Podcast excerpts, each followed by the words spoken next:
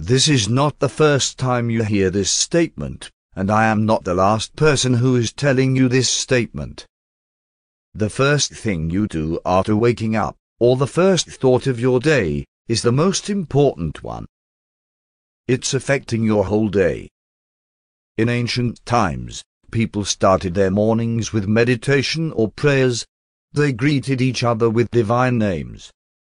In the present, some people do the same thing. They start their precious day with meditation, and they live a happy and successful life. Did you notice any common patterns? Yes, positivity and a sense of gratitude. They start their morning with positivity.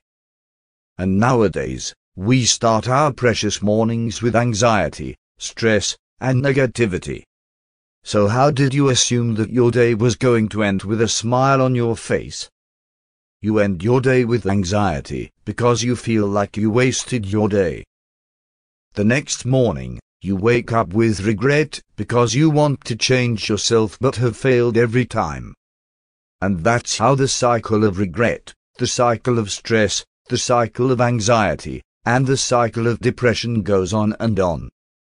I know you tried many times to change yourself, but you failed. It's okay, because it is the path that everyone has to go through. Every successful person who added value to this beautiful world walked through this path. Your idol is just like you, but in the past. Then they changed, they changed their lifestyle, they changed their habits, and that's how they are now at the top of the building. Do you think they achieved this change in their first attempt? Big no, they tried, they failed, they tried, they failed, they tried, and they passed. Don't you think you can also achieve that height? You also have that potential. You just have to change your present self, you just have to be disciplined, and you have to keep trying until you achieve your maximum self. And how are you going to do it? The very first thing you have to do is make a habit of waking up early in the morning, then do 15 minutes of meditation, 45 minutes of running, or exercise, or yoga, then 15 minutes of reading, and then start your usual work. Follow this habit, and then notice how your life changes in several months.